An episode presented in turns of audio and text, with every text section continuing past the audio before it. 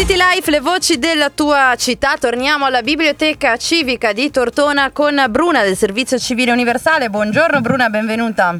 Buongiorno, grazie per l'invito. Allora, a proposito di servizio civile, ricordiamo subito che eh, c'è una proroga alla scadenza Sì. per aderire al bando del prossimo anno, vero? Sì, fino al 22, 22 febbraio. Fino al 22 febbraio è dunque possibile andare ancora sulla piattaforma dedicata al servizio civile dove potete prendere visione anche delle schede, del dettaglio di tutti i progetti disponibili in provincia di Alessandria, non solo ovviamente, inviare la vostra candidatura che deve essere inviata esclusivamente in via telematica. Per accedere alla piattaforma è necessario avere lo SPID, se non lo avete proprio alla biblioteca di Tortona c'è un servizio di, mm, eh, per ottenere lo SPID in maniera gratuita prenotandosi sul portale del cittadino del eh, sito del comune. Eh, quindi eh, in biblioteca anche servizi ma eh, soprattutto eventi, eventi e iniziative, vero? Sì, vero. Oh, questa settimana abbiamo il 17 febbraio nel museo. Si svolge tutte le forme dell'amore, con visite guidate gratuite e laboratorio didattico.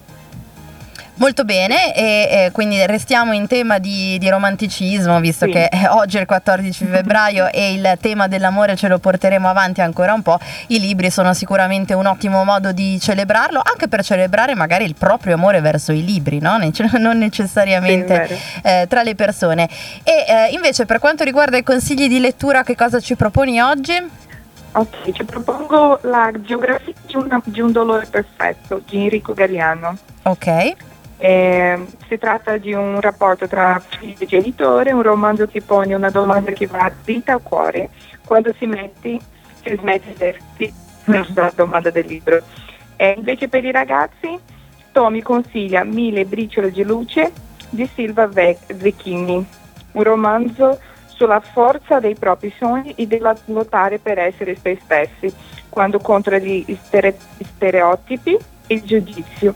Una storia incoraggia ad andare oltre a fare quello che si sente.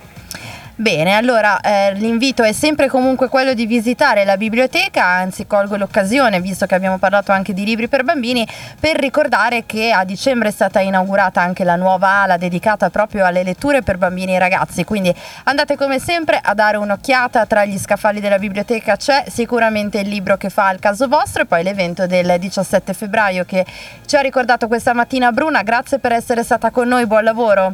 Grazie, buon lavoro anche a voi.